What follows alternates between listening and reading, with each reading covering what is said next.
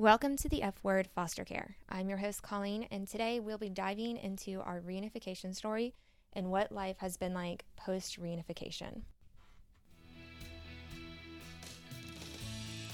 Welcome to the F Word Foster Care, where we get real talking about and navigating the child welfare system through parents, the department, attorneys, community, and more. Welcome to the conversation. Welcome back to the F Word Foster Care. My husband Derek is joining me again today. Hi, guys. We were going to have a local mom on um, this week to talk about her journey and reunification, but we had some technical difficulties, and she'll be joining us at the end of this month. Derek and I want to take a quick moment to just say thank you for all the support that we, we have received since our last episode. We came into this with the expectations that probably besides my mom, no one else would probably listen to the show. So we have been blown away by the encouragement that we've been receiving. Thanks again for listening and coming back to hear another episode. So excited. Thank you. So, this month is Reunification Awareness Month, and we wanted to share our story of what life has been like after reunification. So, it took us about 13 months to get to reunification fully, but we started a transition period about a month before custody was returned back to us. A transition period is basically when the department and the courts have all agreed that you know it's time for kids to start to transition back into their homes um, they don't usually just send the kids back home, although we would have loved that. But they do sometimes a transition period to ease them back into the home. So our transition period started about a month before the kids came home. And if you listen to our first episode, Derek had already gotten a lot of unsupervised visitation. He had been having overnights with the girls um, pretty much most of the I would say a good bit of the case. About six months in, probably. Yeah. So he was already kind of in that transition period already with them. So this was a new transition that brought me into the equation. And the girls were able to come to our home every single weekend on Saturday and Sunday. And Derek had to supervise me with the girls while we were at home. And actually, right before that, I think you had started supervising visitations between me and the girls. Yeah, I was doing that even outside the home. Yeah, so about a month before they came home is when we started to do visitations inside the home. And again, like I couldn't be unsupervised with them. I wasn't allowed to really, I think there's like a lot of stipulations. Like I had to be monitored with my cooking and things like that still. Yeah, um, a lot of um, weirdness. The first time that the girls came home, was probably a lot harder than I thought. Like you go into reunification thinking, "Oh, this is going to be great. Like I can't wait to have my kids home." And you're imagining what life was like before like their removal. And you're kind of expecting it to just basically like go back as if your kids were just over at grandparents' house or at summer camp and they're just coming home. And it's not like that at all. Not even a little bit. It was it was weird. It was awkward. Yeah. It's like number 3 she couldn't figure out where the bedroom was. And it kind of dawned on me like, wow, like when she was removed, she didn't really have like a long term memory per se. It was like kind of just starting because she was just coming out of toddlerhood, basically.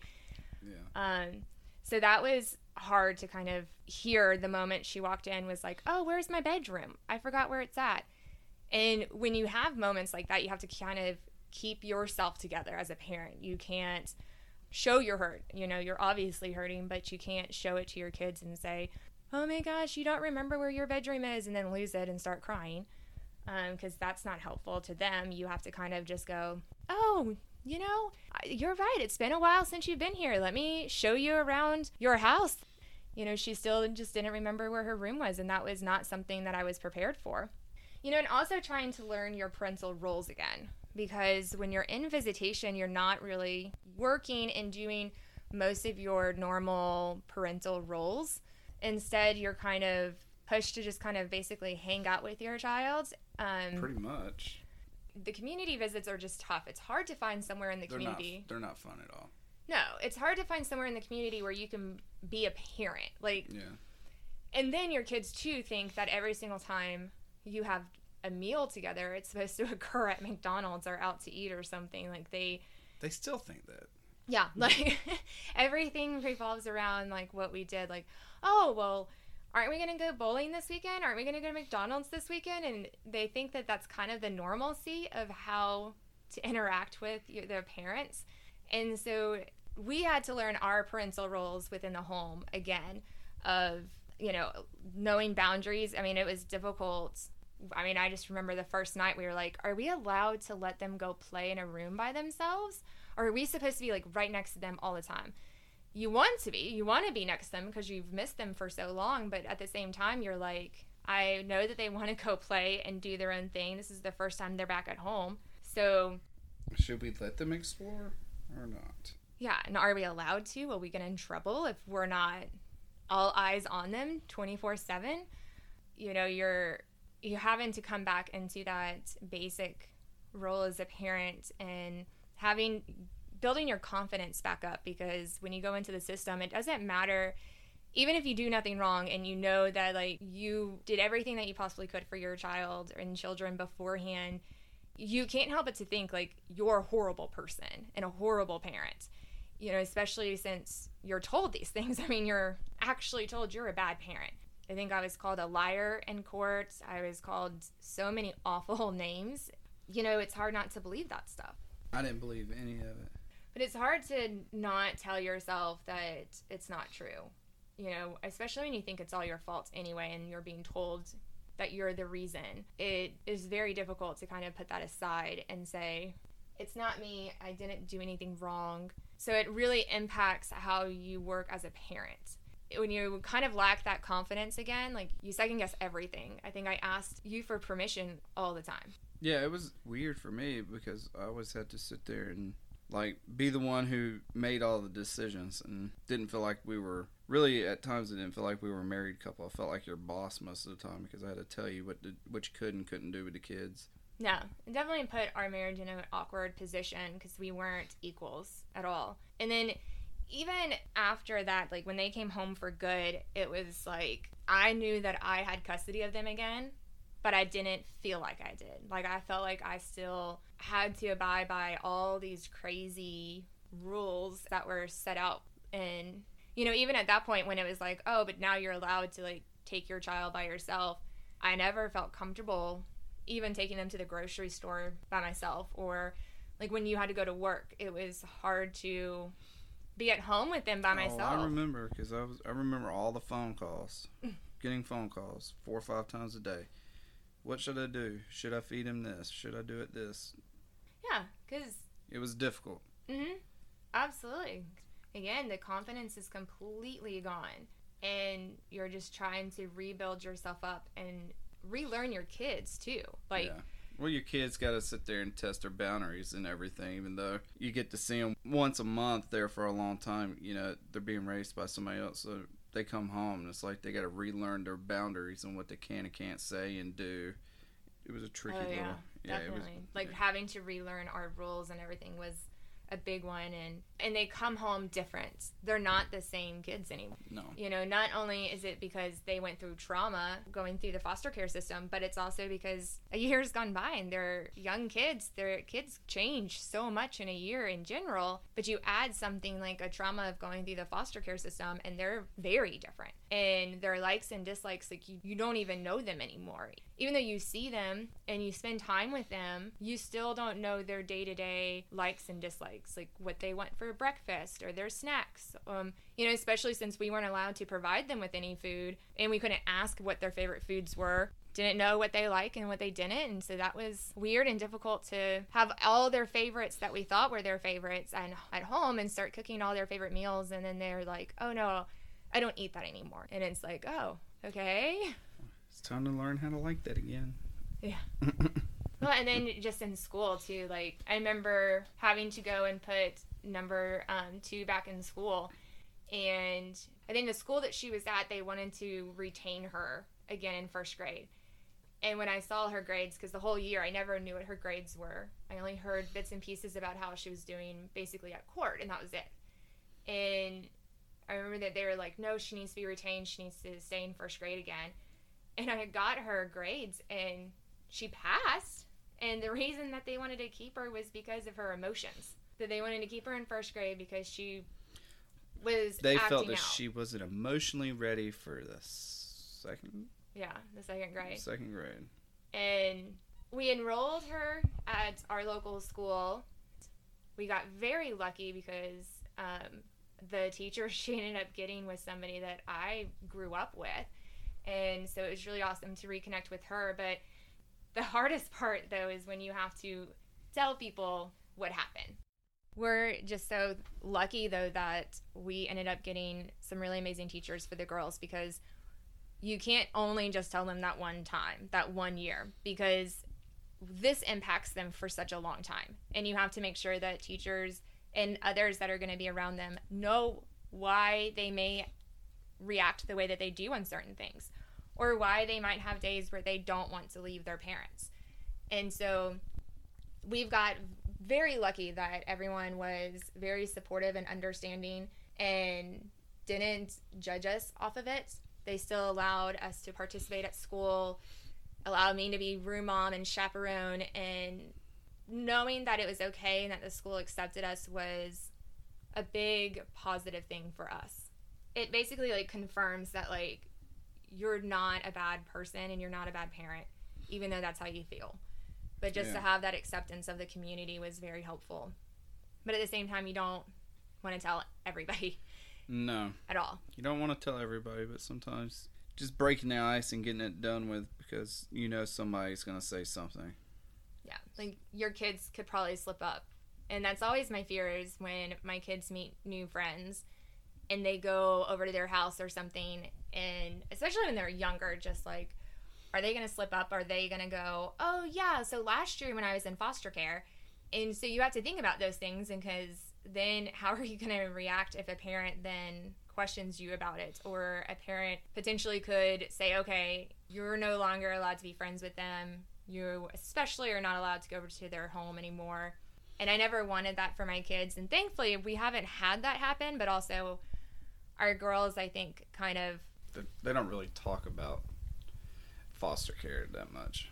No. I think they do a little bit more now that they're older, and I think they can fully understand it and they want to be part of this world and helping others and helping kids and families in the foster care system. Yeah, And so they talk a little bit more now, which is why we're doing what we're doing now. You know, we had to make sure that it was something that our whole family was on board with because we're not the only ones who went through it. We're not the only ones who reunified with the girls. Um, you know, my family had to reunify with them too. Oh well, yeah, that's right. Your family wasn't able to see them at all. like barely just like holidays once in a while and that was it Yeah, for like an hour or something on Christmas, and that was about it, wasn't it? well we had three hours and that was spent at my parents house but that's as much as i saw them on christmas as well as my parents and my family you know if you listen to the first episode you know like my family was very involved with the kids that was hard for them and so having to go through re-go through the reunification process for them as well and i'm sure i mean i can't speak for them but i'm sure it was weird for them when they first finally got to babysit the girls I all would think so.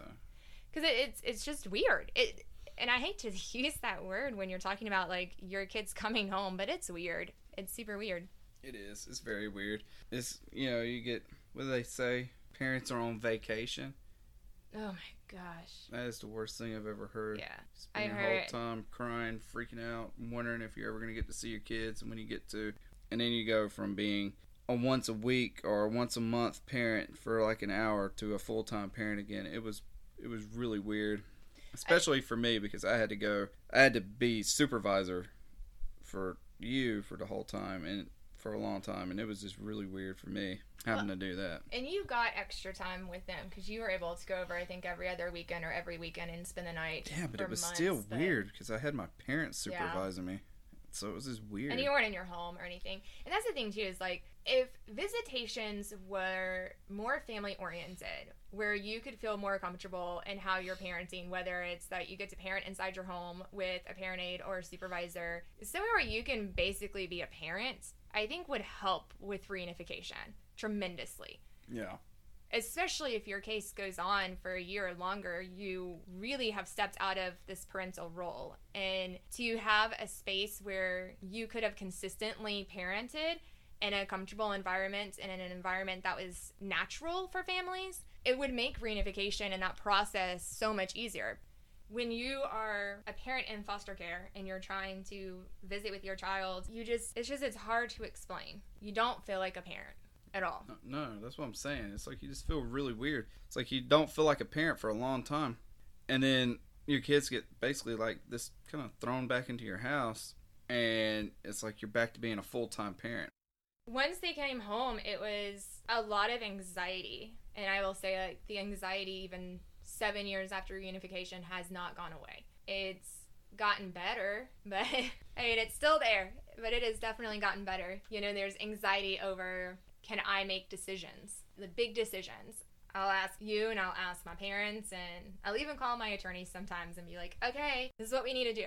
Is this okay? Do you think this is to be okay? And she'll be like, trust yourself. You're a good parent. You can do this. You've got it. It's okay. But you just, you lose all trust in your own self. We still do it. Yeah, I mean, it was. Still going through it there's anxiety of you know anytime there has to be like a medical decision made we're like we call up our pcp and we're like okay this is what it is what do you think do you absolutely think that it's medically necessary do you think this do you you know, and thankfully we have an amazing doctor too who I was scared to have to tell them, but they were there the whole time that the kids were in care because they were my family doctor. And they were just so phenomenal with being caring and supportive while also understanding like we have specific things that we have to go by now. You know, they I don't ever feel judged from them. So, years following um, reunification is not as easy as you think either. It's Holidays were usually filled with tears. Up until a few years ago, I spent every single holiday crying because yeah. you're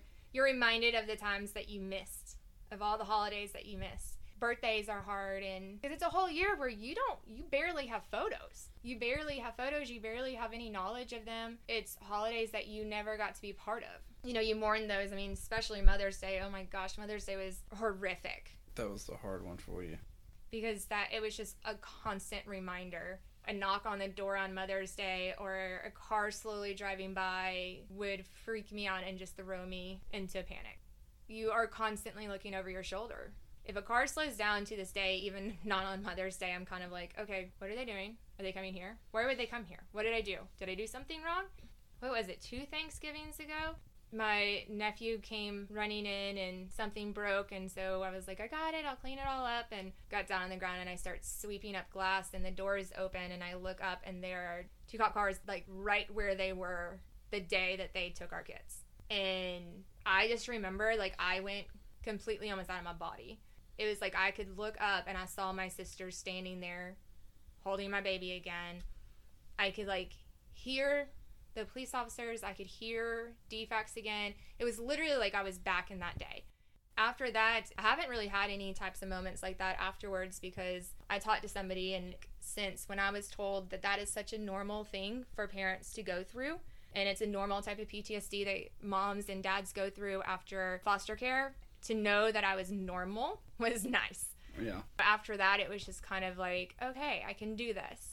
I'm normal. This isn't abnormal. They're not coming to get my kids. And I just from there really started to focus on self care and affirmations and things like that. And how can we help others? Yeah. And really throwing my mind into that and working it back in the system. As weird as that is, like you would think, I don't want to be near the system. I don't want to be reminded of any of that. And I'm reminded constantly, especially when I present and have to tell my story again or having to tell somebody else new what I do for a living and how I got involved in that. It has helped me with my anxiety. It's helped me to see people kind of say, hey, this is a good thing to speak out. It's a good thing to let people know what it's like because unless you've been through the system, you don't know. There's not enough conversations with the community and the public to say, this is what it's like and this is how we need to support parents within the system. Yeah. It's still a learning process for us. We're still We're still figuring out. We're still grieving some days. But we, I guess that's just part of being a parent too, you know. Yeah. It's an interesting way to be a parent, but you know, there are times where I say, you know, if it if I hadn't have gone through that, X, Y, and Z would have never happened to us. I feel like we are a stronger couple. We are a stronger family unit. We have more patience than I think we ever had before. I mean, maybe you do. we really i mean we really value our children and our relationships with others No, too our, the kids are freaking amazing. I mean, for kids to go through what they went through and to be able to come home and just return back to normal as normal could be was pretty amazing. they're resilient for sure Yeah.